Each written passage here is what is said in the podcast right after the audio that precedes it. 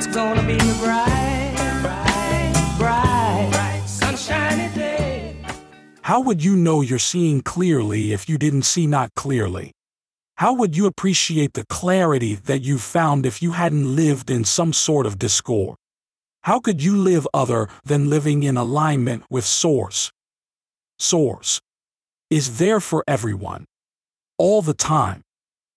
Welcome to Infinite Consciousness a daily inspirational podcast that's dedicated to helping you manifest your dreams faster.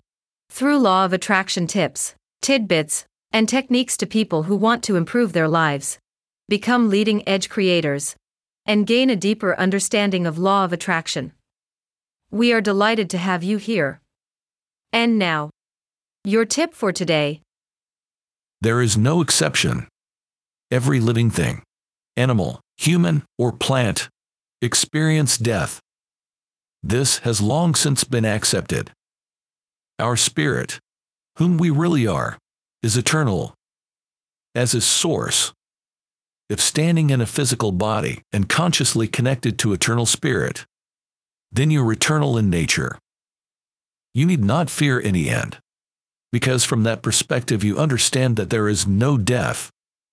Therefore, the view of death changes towards that of the eternal spirit.